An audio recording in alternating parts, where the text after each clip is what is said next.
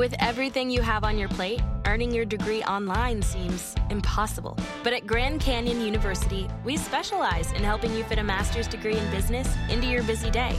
Your graduation team, led by your own G C U counselor, provides you with the personal support you need to succeed. Achieve your goals with a plan and team behind you. Find your purpose at Grand Canyon University. Visit G C U dot E D U. I don't know. So why don't you just say, like at the beginning of Frankenstein, just a friendly word of warning.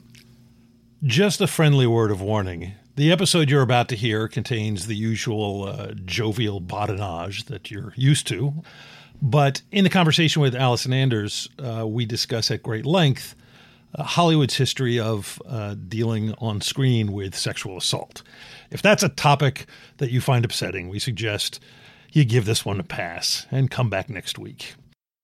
Um, one heads up, I, I check here from now on out. I'm not being rude. Well, I am being rude, but it's it's not checking text. I'm usually looking things up so I don't sound oh like yeah no problem because I, I, had I have to no look, brain left I had to look him up. I didn't realize he was German too. I, oh Anthony Mann Anthony Mann yeah oh so Thomas Mann, his brother. No. Oh, come on. You, you know I would believe it. I will, especially for me. By the way, the the, the, the, the, and I'm going to, we're going to go back and record the little preludes to the episodes. We had to, you, the uh, Adolf Caesar was not the guy who did Jaws or those other films. He didn't do Jaws? No. No. Well, so who was he? I, I Well, he did other stuff. Oh, um, I thought for sure that was his voice. No, somebody else with a great name. I can't, I don't oh, know. No, Rifkin another black guy, though. Uh, yeah, yeah. Rifkin had had lunch with Landis, and they discussed like, it, and Lincoln they, they called you out. I mean, the great thing, Joe shows up for these sometimes. It's it's always a thrill to have him, and it's it's like having a human encyclopedia here. So totally. When you and I are unaware totally. of the fact then, that, then that totally. people are, that's he, it, he just tries to show me up. Um, oh, I have nothing. But shall we want to? Uh, Let's uh, just go. Yeah, we'll just go. Okay.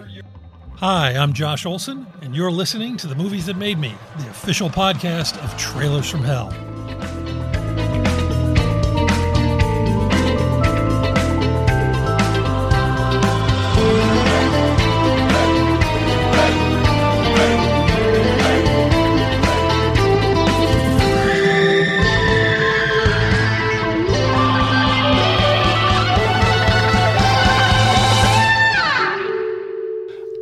I am. I can't even look at it while I'm saying this because it just. It's. But I'm so excited. I mean, I'm always happy to have anyone who will come in and talk to us. But but uh, today we have the unbelievably great writer director Allison Anders with us. I first became like a lot of people. Uh, I wasn't hip enough to know about Border Radio, but, but I came to her in the uh, uh, early nineties, early nineties mm-hmm. with with. Um, at the peak of that, uh, yeah, of course, it was nineteen ninety-two, the greatest year for movies in my life, through an amazing film in the midst of uh, that kind of great indie explosion that was happening. Um, she wrote and directed a wonderful movie called Gas Food Lodging, which just killed me in theaters, and I've seen it a dozen times since then. And it seemed like in the midst of this whole thing where everyone was being kind of arch and ironic and meta and everything, here was this human voice telling uh, really human stories with with uh, um, obviously an understanding of women, but um, and maybe we can get into a little of this, I assume, because you co-wrote these with with uh, a man as well. I like to think that he probably brought a little bit of insight into oh, yeah. our gender. Oh, yeah. But uh, Gas Food Lodging just just killed me, and she has gone on to do um, many other uh, wonderful films. Um, which uh, I mean, Mi Vida Loca came after that. Four Rooms, of course. Grace of My Heart, which. Aside from being just an absolutely beautiful film and a wonderful performance from Mariana Douglas, uh, uh, somehow you brought Elvis Costello and Bert Bacharach together, and that ended up in being, aside from the film, one of my favorite albums of all time and one of the most surreal concert-going experiences I ever had, because going to see Elvis Costello and having Bert Bacharach come out and we're all singing Raindrops Keep Falling on My Head was just bizarre. So great. But uh, Allison has done a lot. She also did uh, Things Behind the Sun, Uh, which we'll be talking about a bit today as well. And she's doing a lot, like a lot of great directors these days, doing a lot of good work in T V. Keep seeing your name pop up on Orange is the New Black, which always makes me happy. But uh, we are here today because we don't like to interview people about their work because they've done that interview. Allison wanted to talk about two of her favorite directors who influenced her work over the years and kind of do an interesting, it's an interesting compare and contrast, I think, too. Anthony Mann and Ida Lupino, who both had sort of interestingly similar uh, interests and styles, and yet were very different in at least one significant way. Mm-hmm. Totally. But I don't know, should we just sort of jump in? I mean, you told sure. me when we were talking the other day that Man from Laramie had a big influence on you while you were writing Gas Food Lodging. Mm-hmm. And you also said that Outrage, uh, the Ida Lupino film, um, had influenced your work on Things Behind the Sun. Yes. And uh, I use that as an excuse to kind of jump back and uh, rewatch all, well, rewatch three of those movies. I'd never seen Outrage. I had to go to the ends of the earth to find a oh copy of it. Oh my God, right? Yeah. Do you want to start there? Should we? Yes. Talk about a movie that's almost impossible to find. And yes. And now you can see it turn up now and then on T C M. Yes. You know, and um, and the way that I found it was through none other than Martin Scorsese, who I was working with on Grace of My Heart. And um, he was my exec producer. And then I was cutting with Thelma. I mean, how lucky am I? Whenever I, whenever I don't have have a you know have a crappy day and I'm not very grateful, I'm like, well, I, I sat in the room with Thelma, you know. So um, she was cutting Grace of My Heart, and um, and I realized I needed to make Things Behind the Sun. So I hadn't written the script yet. I was about to write it. I needed to work through that piece of my own experience with sexual assault. And um, and I co-wrote it with Kurt Voss, but we hadn't begun to write it yet. And so um, I want I told, you know, Marty has that fabulous library, of course, and at the time it was right there in, um, I don't know where it is now, but it was right there in the office where we were editing. So You know, so I said, I want to see every movie made about rape. And he was so, of course, so great. He says, okay, well, you know, there aren't that many about rape. There's, um, there are lots of rapes in movies. I think at the time it was something like one in four movies had rapes in them somewhere. Um, but to actually be about the subject... It's true. There were so few. Yeah. It was kind of amazing. Now, he was also working on that um, A Journey Through Movies mm, documentary yes. at the time. Great documentary. And Thelma was cutting that. And he had a clip of Outrage in there. Because he had, you know, a, a little chunk on Ida Lupino as a director. So, um, so he had that film. So I was able to see it, and I was completely blown away. I mean, I'm blown away by it to this very day, because the amazing thing for me is how the movie is only about that. It is completely about nothing else. It's about this girl who's, um, she's a young woman. She, she... works at a like a coffee shop, and she's um, engaged to be married. She has a great family. She has a great life, simple life, and she's raped. And she's raped by a guy that uh, she all she can remember is a scar on his neck that she sees when the assault is happening.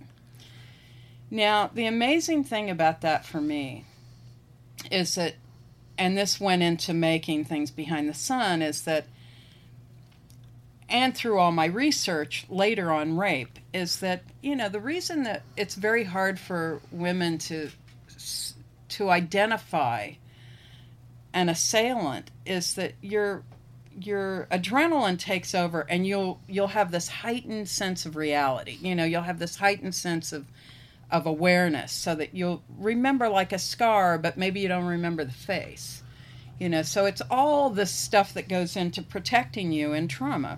It's how it works. It's like trauma memory. So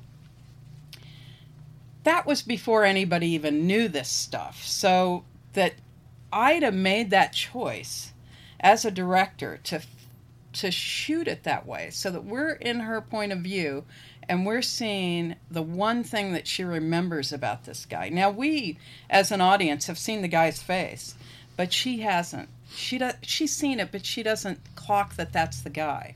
Yeah, because he's the he works at the coffee truck outside yes, her exactly. office. Yes, exactly. Yeah, and yeah. so she hasn't clocked that that's the guy because all she can remember is this heightened moment. And that's what really saves your life. And trauma is that that, that moment saves your life. And so she, um, so the rest of the movie is her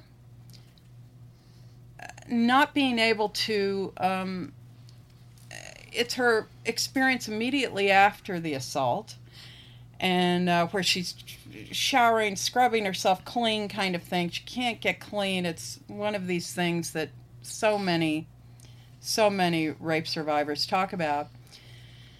And um, and then she just goes away. She just goes on this journey. She can't live her life anymore. She feels like she can't live her life anymore. Well, the people around her are very... It's a different time, I guess. Yes, so, uh, yeah. And they're very, they're very sympathetic, but they don't know what to do for her. Right. And nobody's judging her. I mean, it's the best of circumstances, seemingly, but well, nobody but they all, knows they all treat how to her like she's her. terribly broken. And yes, they treat her like she's broken, and in a weird way, she kind of is. But brilliantly, in the end, I don't think she's broken anymore. I think she got all her pieces back, and um, she's whole again. She's gone through this journey that she knew she needed to do, and she does it.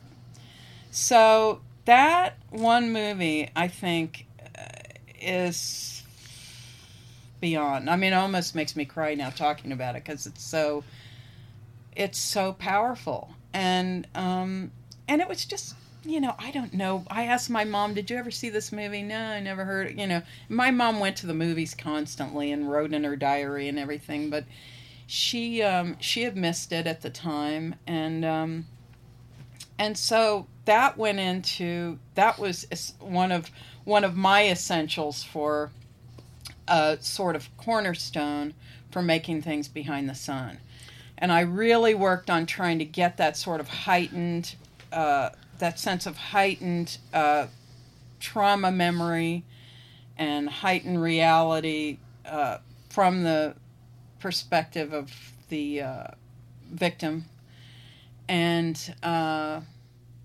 you know, just really tried to work on on all of the things that she had put out there. Well, it's, it's an interesting double feature um, for a lot of reasons. Yeah. uh, um, and uh, uh, my wife, Nancy, thanks you for um, oh that, that evening we had. Uh, but... Um, Uh, first of all, it's it, it's interesting note in, in Outrage, you never actually see the rape, and that word right. rape is never used, right? Of course. Um, one of the things I thought was interesting was that, and I'm still trying to figure out, and I'd love to know what you think. Obviously, Ida Lupino uh, worked on the script as well, mm-hmm. and as a woman at that time would be far more... Uh, I think sort of sensitive to, obviously, th- what women endure just in general. But there are scenes, especially there's a scene with her um, fiancé when she's thinking her life is over and they certainly can't get married anymore because she's broken. And she gets out of the car crying and he chases after her and he grabs her and he spins her around and he's holding her tight and he's like, "You listen to me. It's like our life may never be the same and you may be broken, but we are getting married because I love..." And it's this... by kind of the standards of a nineteen fifties film, he's being sort of the noble hero and look at him the way, because that's what you do is you manhandle oh, yeah. women yeah. until they come around to you. Oh, yeah. Because he uh-huh. knows best. Um, exactly. But it's just kind of horrifying the way he's treating her. I can't, I can't. Let me go. Don't talk like that. We're going to be married right away. I want you. I want to live with you. I want to have kids with you. We can be happy like other people. We're not like other people. I don't want to get married ever. I don't want you to touch me. I kept thinking, you know, if a man had written and directed this film, that scene would feel a little bit different. And I'm wondering if, you know, Ida oh, yeah. was playing with a little bit of irony there, a little bit of understanding that this guy is kind of an asshole. Or well, it's uh, funny because that you say this, because on Gas Food Lodging, I had uh, each of the male actors had come to me at some point separately. They hadn't talked amongst themselves that I know of, but they had all come to me separately and said, you know, I think there's a scene missing. And the scene missing was that scene, was the scene where he tells the woman, hey, I love you, and this is how it's going to be, and blah, blah, blah. And I was like, each one was that kind of a thing. And then finally I was, I didn't come with any kind of agenda to making movies, or, you know, but I was like, oh, I see. I get what you're saying. No, no, you don't. We don't do that in this movie. We don't have to do that in this movie. It's okay. You can just relax. You can just, you know. so, so I think that there is something. Yeah, that's that. It's and that even, kind of uh, moment. For, and even the the minister at the end, who's kind of more of a good guy. He's a little creepy. Yes. Yeah, sort I of, know. She wants to see, he tells her what she needs to do at the end. Yes, you need to go back true. to your life, and she goes, "Gosh, you're right." And, Um, which is because there's a lot of kind of similarity in terms of the way the men treat Kim Dickens and Things Beyond the Sun. Right. But there's the awareness that they're wrong. Yes. Yeah. It's, it's, and they're called out for that in your film, which is. Yeah. And they're all kind of, I mean, I used this, um, this book actually on Things Behind the Sun. I used a book by, um, a therapist, um, who kind of created the sex addiction uh, clinic at the Meadows, in the news recently.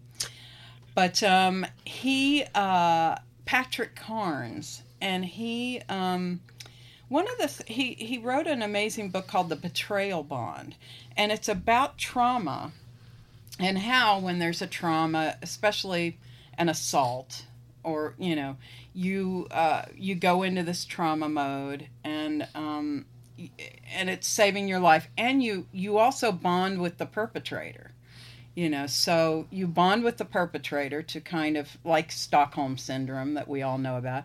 So you bond with the perpetrator so that you lessen your risk of being killed. And um but the problem is is that after the trauma's over, your brain is still uh, thinking that you're still in trauma mode, and that you're still uh, bonding with perpetrators and bonding with people you shouldn't be bonding with to save your life. So um, so mm-hmm. he had this triangle, and the triangle was like, there's the victim, the perpetrator, and the caregiver. So that was kind of brilliant for me to work with in terms of uh, Kim Dickens being the victim, Gabriel Mann portraying the perpetrator to a certain extent, and uh, Don Cheadle portraying the caregiver. But one thing that Carnes says is they will all shift positions within that triangle, hmm. and they'll play out different roles. So none of it's healthy, not even the caregiver. You know, the caregiver seems like, oh, well, she has a caregiver, but that's not good either. And so that and was there, there seems to be a little awareness of that in Outrage even, which is interesting because yes. we didn't have any of that. Exactly, thinking. Without any of that psychology. That's what's yeah. incredible to me is that. And she, it wasn't that she just, you know, she knew this. She had this knowledge. And we know that because of how she shot it. Yeah. You know, how yeah. she filmed it shows that she knew, she knew what this experience was all about. Yeah. You know, whether she knew it personally or not, she she knew it. She knew what she you was know, trying I, to say. Um, and we have, uh, my God, did I... We were talking, did I actually, we have, of course, the great Joe Dante here with us, who knows everything and anything there is to know on the subject. Just, just listening. Please. So, Allison, did did Ida Lupino just kind of, I mean, obviously she was a big movie star and these opportunities come up. Did she just kind of fall into directing, or do you know if it was more of a plan on her part, something that was always the idea? Well, it's an interesting thing because, of course, people think that if they're on the set observing for years, that they know how to do, you know, a lot of jobs, especially directing. But, uh, but you know, I mean, as a director, I wouldn't presume that I know how to act just because I work with actors, or that I could, you know, be the D P or or the even the editor. So I think that um, for a long time, because she was the only one in the fifties, the only woman directing movies for studios, and these were s- the smaller studios at that, that she just sort of fell into it. But in fact, or that or that the director was axed and then she just kind of went, oh, hey, I'll do it. Well, yeah, you they know? do that lottery when the yeah, director's right. fired. Just right. who it's wants like, to? Yeah, sure. Yeah. Okay, so I'll step up and uh, call action. That's actually how I got to yeah. direct my one film. There we go. I was a P A. So, um, but in fact, what's what's the the really great story here is that in fact directing was always the plan for hmm. Ida Lupino. Her parents were actors. She wanted to be a filmmaker were they as in a child. Movies? They were in movies, yeah. They were actors in the theater, and they were actors in movies, and um, and they were they were English. She's English, mm-hmm. you know, and and um, and so uh, when she decided to become an actress as a teenager, her father made a deal with her, and he was like, "Well, we will let you become an actress and pursue that." If you don't lose sight of the fact that you want to direct movies. Hmm. And so that was her pact with her father, was wow. that eventually, and every now and then he would nudge her as she was becoming a very big star, you know, um, but remember, you've got your movie to make. And so eventually at the point that it's true, you know, that at the point that maybe there weren't as many roles for her, the time had come. But it really was part of the plan all along. So that's kind of, that that is the really remarkable story about Ida Lupino. It's enough that she was already um, a director in the fifties as a right. woman, but that she had this plan. She also just really knew how to navigate that in a way that I think a lot of women later needed to find out on their own as well, which was how do you, you know, how do you, you know, take control of your crew as a director, as a woman? And so she made that movie star past work for her, where she'd come to set dressed like a movie star, and she'd sit in her chair like an actress and with her jewelry, and she'd go, "Darling, could you move that light over here for me?" So, you know, so that she was never intimidating her male crew, because it was almost all male crew right. that were used to working with male directors. So she just, she didn't try to compete with the male directors. She just used her movie star status. To- and and they knew how to, that's brilliant, because those same crew would know how to work with a woman who was a movie star. And Absolutely. How to, how to adapt to her. Absolutely. And, well, that's and so incredible. She just uh, really worked that. And then at the end, they kind of, you know, I'll never forget seeing the, the chair that they made for her. They made the director's chair that said, "Mother to us all." Uh. And so later, some crew members heard me saying that on the set of Things Behind the Sun, and at the end of the at, at the wrap of my film, they presented me with a chair that said "Mother to us all." So, you know, I just think that that was, and that was my my um, approach also, was when I started, was to um, was to disarm by wearing by by using a sort of Earth Mother approach. I knew that I had this thing going for me, so I just thought, okay, I'll wear flowers in my hair and long flowery dresses, and then I can get what I need on set. So, you know, we don't have to play those tricks so much anymore, but hey, whatever you get doesn't hurt, you know? Oh, that's wonderful. So she and her then husband, Collier Young, mm. formed a company yes. called The Filmmakers, and they made independent, true independent, Yeah. Uh, movies, which I don't think even had necessarily distribution set up. Uh, and they did a, a whole series of very odd, offbeat, um, and interesting movies about people. Mm-hmm. Uh, you know, they're, they're, I mean, every so often there was a genre movie thrown in there, like The Hitchhiker, the Hitchhiker. Mm-hmm. which is a great movie, but is also uh, got characters in it. I mean, yeah. It's, yeah. It's, it's, it's, and, and, you know, she... She said that she it was considered the uh, the poor man's Don Siegel. Um, that, and she, she had gone from being the poor the poor man's Betty Davis to the poor man's Don Siegel.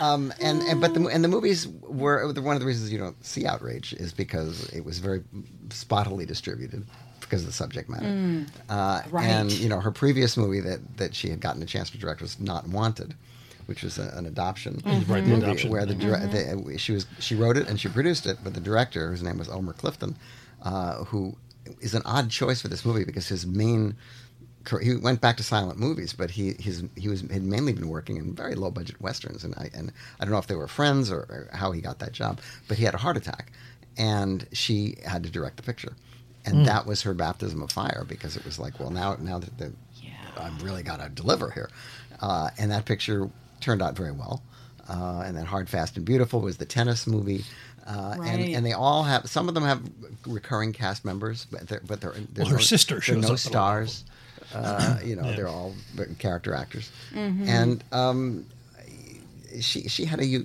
a pretty unique, I mean except for Dorothy Arzner, I can't think of another uh, woman director who directed that many movies except maybe Lois Weber yeah. or somebody in the in the yeah exactly twenties. And then also to have moved into T V like she did so early on, like doing as a as a woman. Well, my you know? generation knew like, her from a, a show called Mister Adams and Eve, which oh, she yeah. did with her husband, uh, that her then husband um, Howard Duff, and they played married movie stars, and it was a syndicated sitcom. Oh, God, that was a comedy. It was, it was funny, but I mean, for an eleven-year-old to think this is funny, it must have been fairly funny. Because otherwise, it was hard to relate to. Uh, but she, you know, and, and and you know, she was always really gorgeous and always mm-hmm. a good actress. Great actress, uh, and had a real style to her, and a, and a, and, a, and a, a, a, a, she could be very brittle. I mean, she's versatile. She's very. And the and the women uh, in the movies where she had, um, I mean, she did. Films with women characters, young women characters at the forefront too.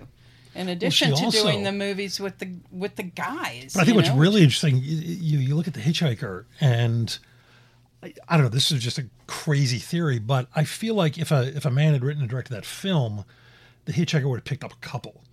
Because there's just that sense mm. that it's always more frightening if there's a yes. woman being menaced. And the fact that it's these two, I mean, they're just like two, they're probably two war buddies. buddies. Yeah, I think exactly. they are war buddies, aren't yeah, they? Right. Who are picked up. And it's still incredibly tense because she's not having that. She's not going, yeah. you know, it's more frightening if a woman's being menaced. And also, an, an, so another movie that she did that was very controversial at the time was The Bigamist. Oh, yes. Which also stars Edmund O'Brien. I guess they were oh. friends. Mm-hmm. Uh, and he has a different family in different places. And in the, the, the two the two women represent the two views of women that were popular uh, in the fifties. And, and you know, he, he gets the Madonna and the whore. Uh, and how he manages to keep this thing going uh, is um, it's a little melodramatic, but it's but it's a, a really fascinating subject, because when you think about it, I mean, what other mainstream movie would be about that subject? Right? Yeah. I mean, there wouldn't so be. No, because the studio wouldn't make a picture like it's that. It's so true. It's so true. Yeah, and it really makes sense that Outrage would not have done, you know, w- that some people would have just not picked that up at all. You know, well, I mean, to, it, you know, the, the, the prevailing thought was movies are entertainment. Yes, you know? exactly. And, and, right. uh, and depending even, on the subject matter, you know, a movie can be moving and great and, and, and change your life, but it doesn't necessarily mean that it's going to be entertaining. Exactly. In the normal well, sense. Also, and there's exactly. some issues that we just stay away from in nineteen fifty. Yeah. That's, but I felt like you, I felt that way even with Things Behind the Sun, because I had two offers when that. When we took the film to Sundance, we had two offers. And the first one was, um, one was uh, through a company that I knew they loved the movie, and it was for theatrical release. The second one was for Showtime, and that was a larger amount of money that, you know, where my investors would get all their money back from that deal. And, but it meant that it would be on T V, which was really... Uh, very risky move back then. Like that wasn't this Time, wasn't the golden. I, yeah, this is only what ten years ago. The, yeah. yeah, this was not the golden age of T V yet. Now you so it was that, like. Yeah. But it was funny because I thought, you know, that theatrical company, I know that they really love the movie. They're not going to love it after the second weekend.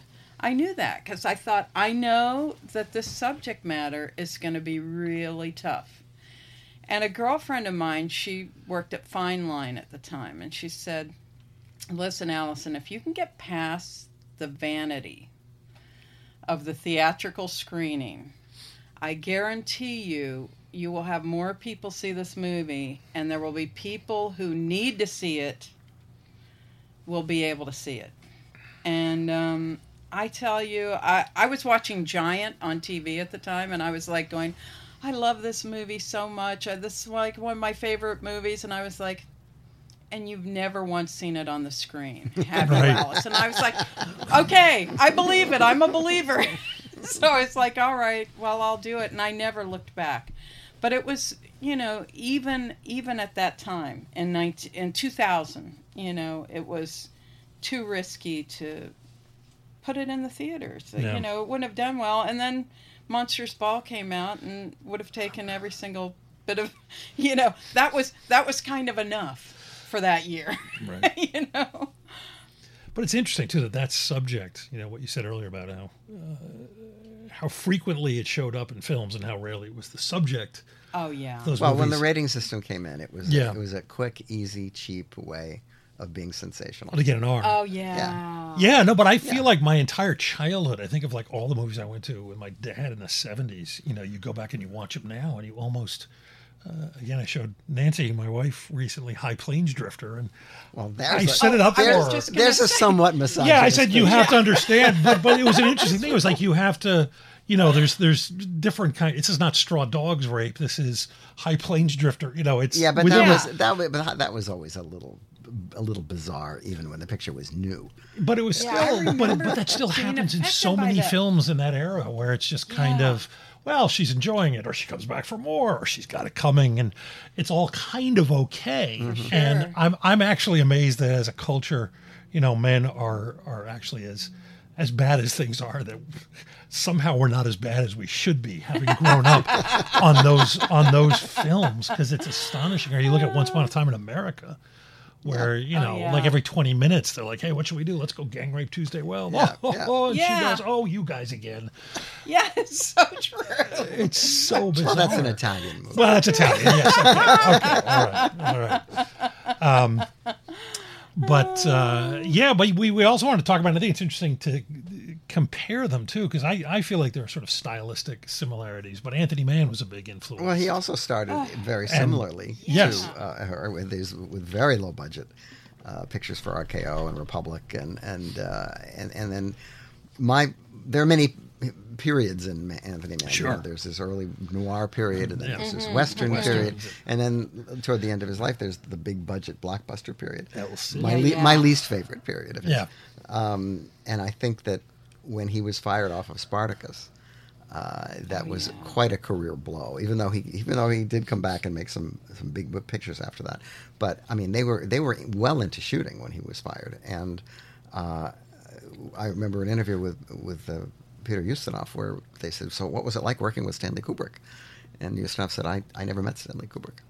Because all of his wow. scenes were wow. shot by Anthony Mann. That's amazing. Wow. So uh, that's amazing. You know, and, and, and, and Kubrick was notoriously not very happy on the movie because yeah. it wasn't his movie, and uh, you know, it was a big, expensive picture for him and all that. And and and like Douglas had asked him to do it after they had done Paths of Glory. Um, and it's a, well, I love the movie, but uh, I I, I it, there shouldn't be really two directors credited on that movie. Mm-hmm. Well, isn't that which? Before we get to Anthony Mann, was um, uh, I was surprised to find out that Ida Lupino had actually directed a lot of On Dangerous Ground, which is credited oh, to right. Nicholas Ray, yes. which yeah. she's in, of course. I do have any uh-huh. idea how that. No, I don't know the details uh, of that. Okay. She also is the only woman who, who directed two Twilight Zone episodes. Right, and she did Gunsmoke, and yeah. she did. Oh, she uh, was a regular. Yeah, on Gunsmoke. Honey West. So yeah. much. Oh yeah, Honey West. That's right. But um, was was Man from Laramie your favorite Anthony Mann, or is it just sort of the well, one that came I to was, mind? I was you mean the one you were Joe supposed to do for Trailers from Hell about ten years ago? Right. I gotta do that. Come on. I'm still uh, I'm still holding the trailer. Okay, please. I want to do it. I want to do it. A lot of you folks have read this story, The Man from Laramie, in the Saturday Evening Post. Well, we made a picture about it out in Santa Fe, New Mexico. And here are some scenes from The Man from Laramie. The Man from Laramie. Based on one of the most powerful adventure stories ever to appear in the Saturday Evening Post. Read by millions. Now brought to the screen by the star, James Stewart. The director, Anthony Mann. The producer, William Goetz, who gave you the Glenn Miller story, Winchester seventy-three, Bend of the River, and many more. He was not inclined to speak his mind, the man from No cause to shoot me. Shooting's too good for you. Well, what did I do to you? Tell me, what did I do? I got a right to know. Yeah, I guess a man's got a right to know what he's gonna die for. They're coming for their guns. Kill me and they'll kill you.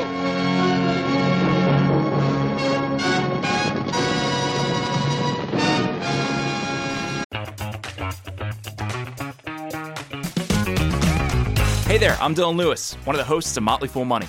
Each weekday on Motley Fool Money, we talk through the business news you need to know and the stories moving stocks on Wall Street.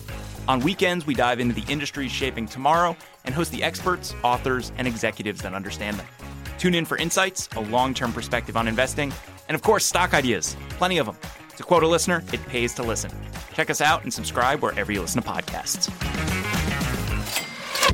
Well, the very first, I was telling Joe, the first, one of my first movies that I ever uh, saw in the theater was El Cid. Oh, wow. So um, I saw that at the, par- we have a beautiful movie theater, Movie Palace. It's still there, God bless them.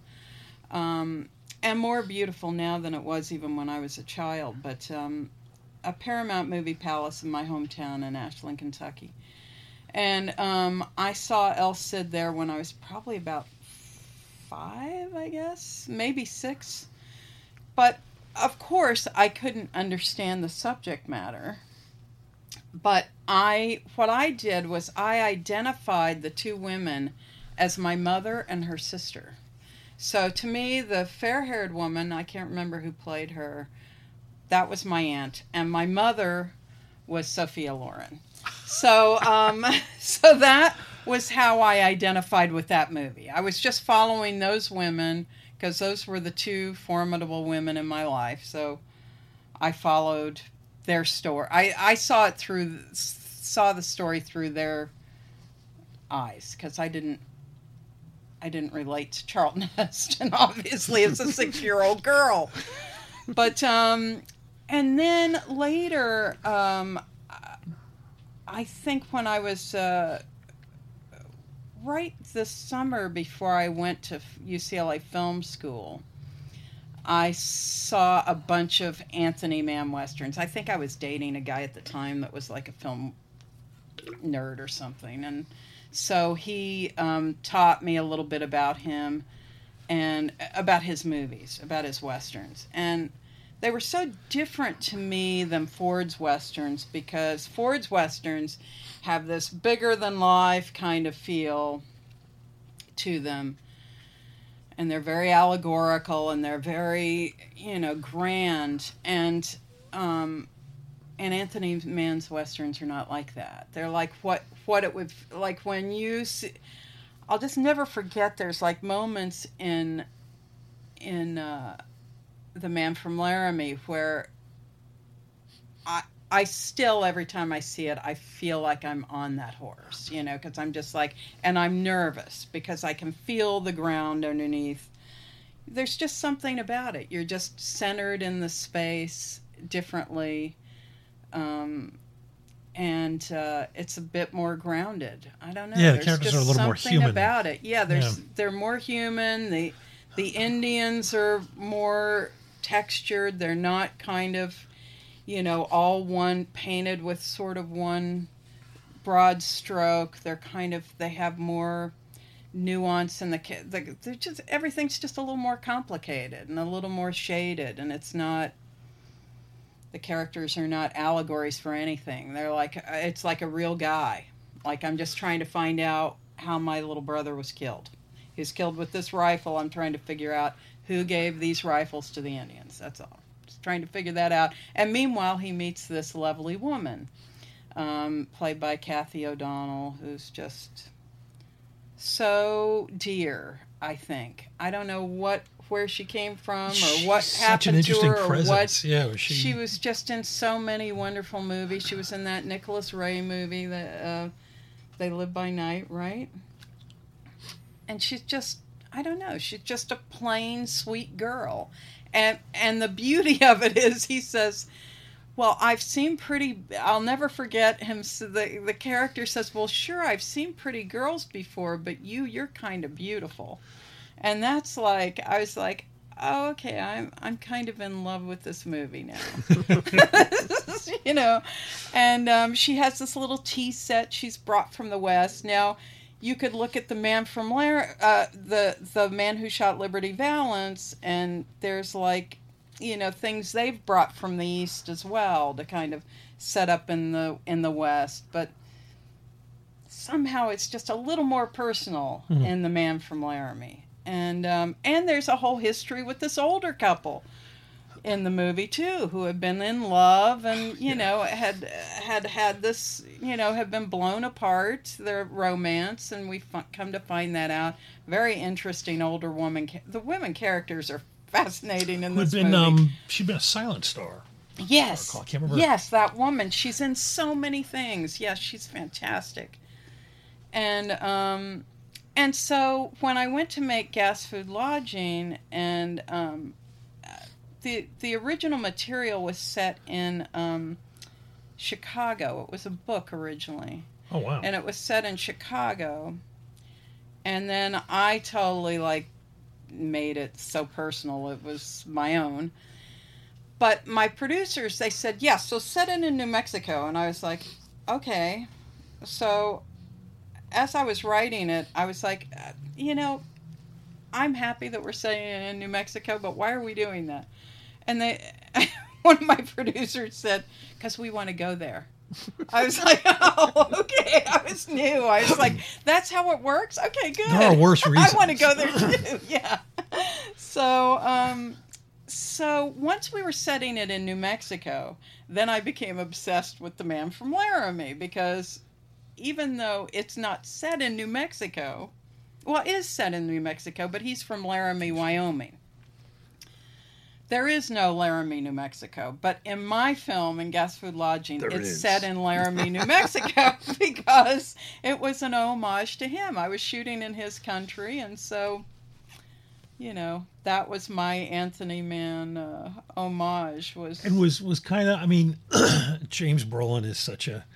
You know, I, I mean, he could have played a, a sniveling coward, and he still comes across as, you know, the Marlboro Man. So, because so he does have yes. some vulnerability and weakness in that film. He but does. I kept thinking as I was watching it again, I was sort of looking for the connections. I mean, were, were you thinking at all of kind of? Uh, well, yeah, a bit with with uh, with the car- with the man from yeah. Laramie. When you cast but, him, was yes. he sort of a nod yeah. to, to the Western roots? Well, of this it thing. was great because at the time, I mean.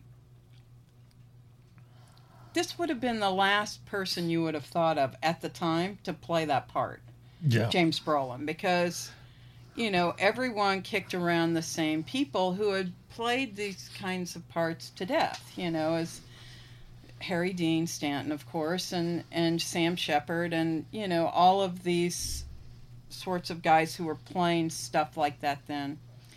And, um, and Larry Estes, who financed the movie... through R C A Columbia, was friends with James Brolin. And so my producers were like, now listen, Larry wants you to meet James Brolin. Now you don't have to, you don't have to cast him. But he was, because everyone thought of him as like Marcus Welby or Hotel or, you know, T V guy. And I was like, are you kidding? I love James Brolin. So I was really excited. So there was no hesitation. I was like, oh my God, I love him. I, I didn't think in terms of T V and movies back then. And of course, we don't have to think about it at all anymore.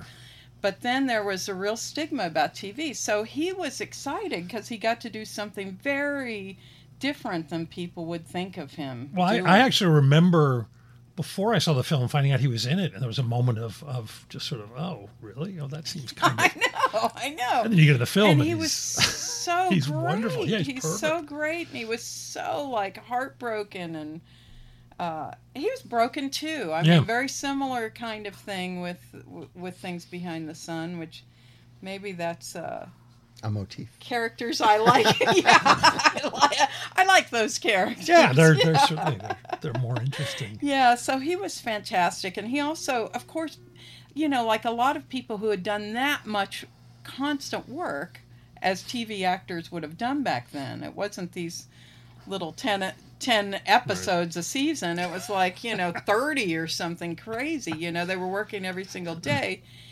He knew camera and everything so well. It was like he could just bring those young actors right up, you know. He was just, and and this young director. I mean, he he was fantastic. And he started out actually as a as a filmmaker. So, but his his handsome looks got him in, I think, The Blob or something like that.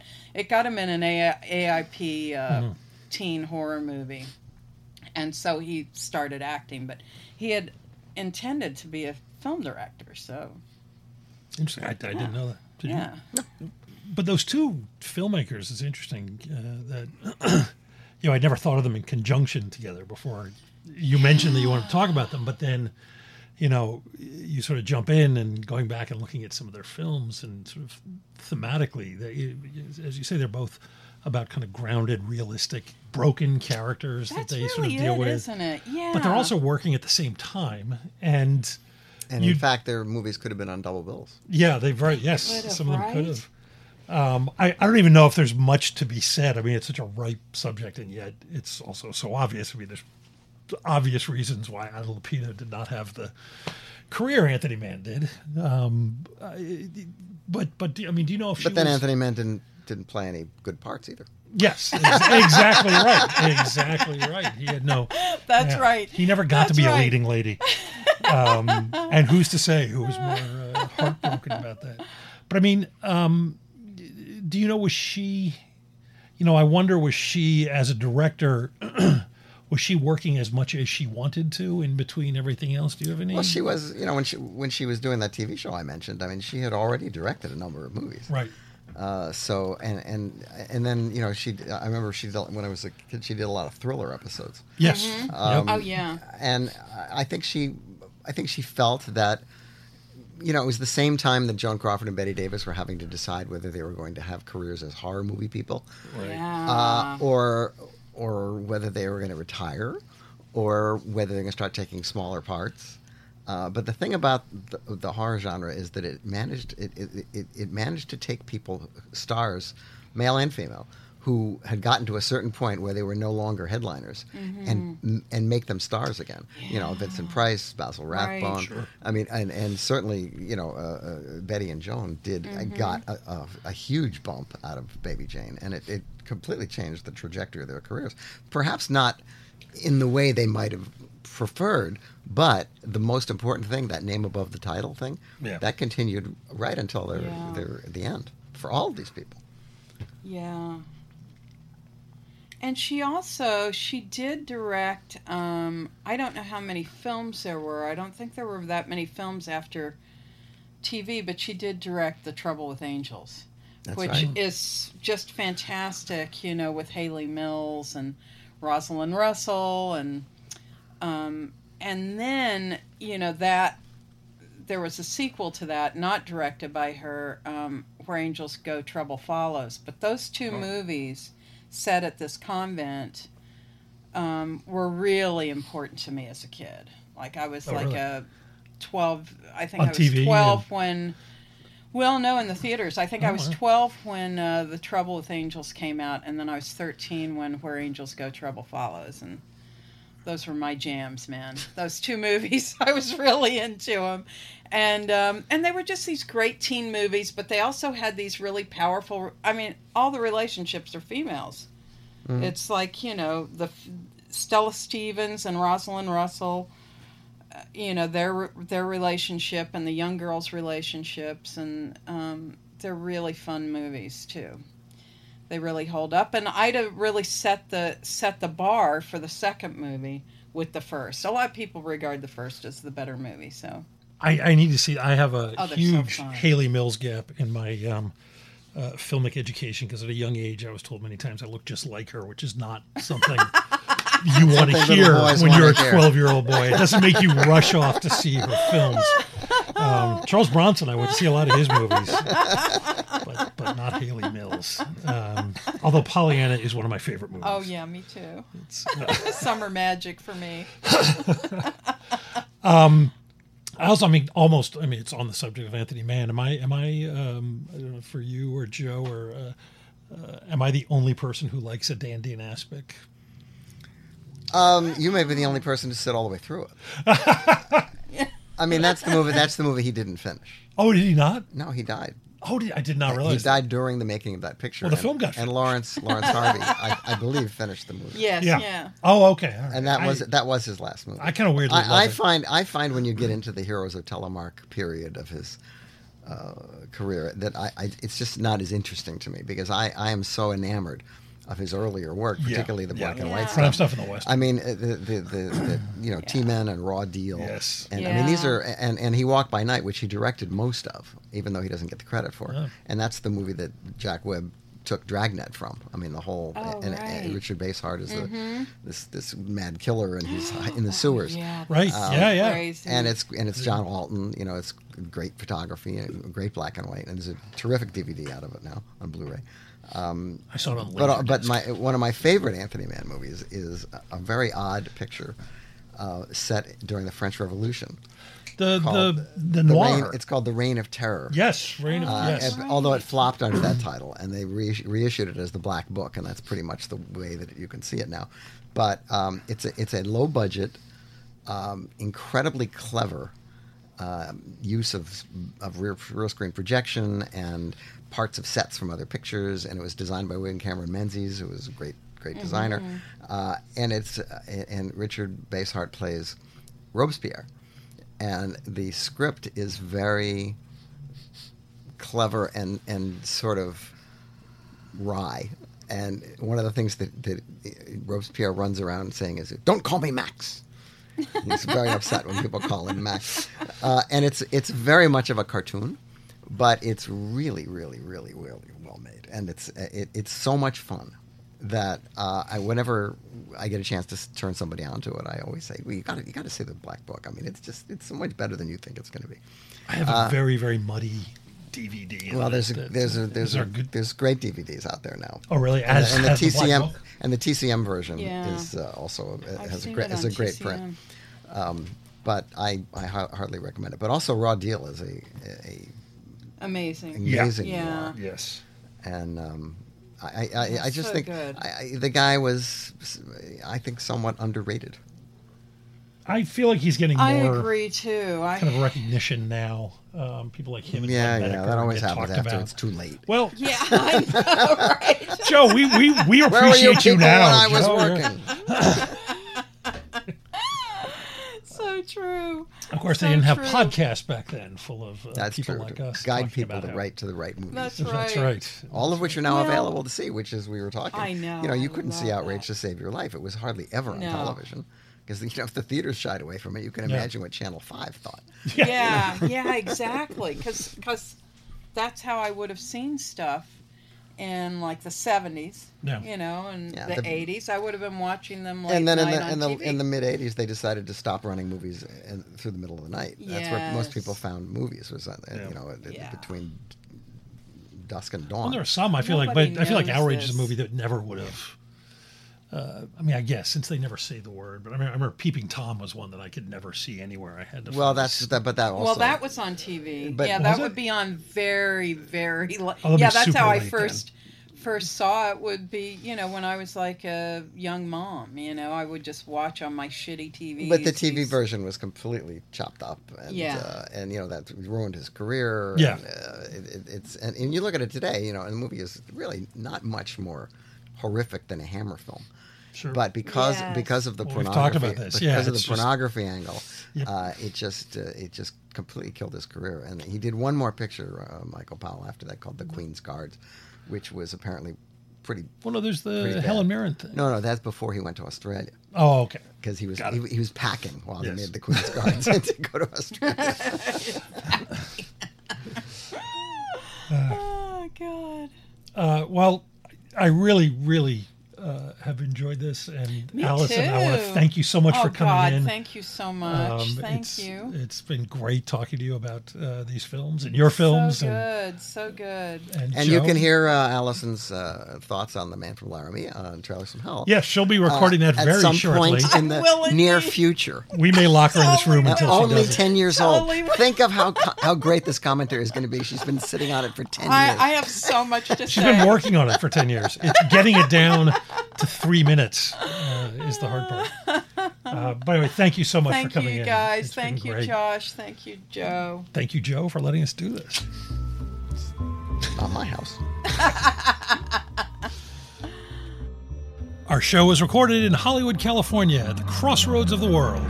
We are the official podcast of trailers from hell dot com, the best damn movie website there is. Our engineer is Don Barrett, who also wrote, produced, and created our theme song. This is Josh Olson for The Movies That Made Me.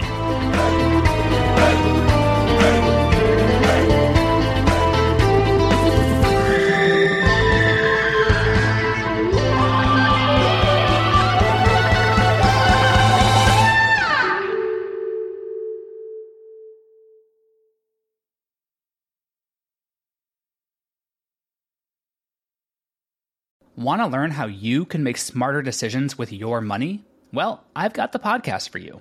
I'm Sean Piles, and I host NerdWallet's Smart Money Podcast. Our show features our team of nerds, personal finance experts in credit cards, banking, investing, and more. And they'll help you make the most of your money while cutting through the clutter and misinformation in today's world of personal finance. You'll get clarity on strategies to help you build your wealth, invest wisely, shop for financial products, and plan for major life events. Listen to NerdWallet's Smart Money Podcast wherever you get your podcasts.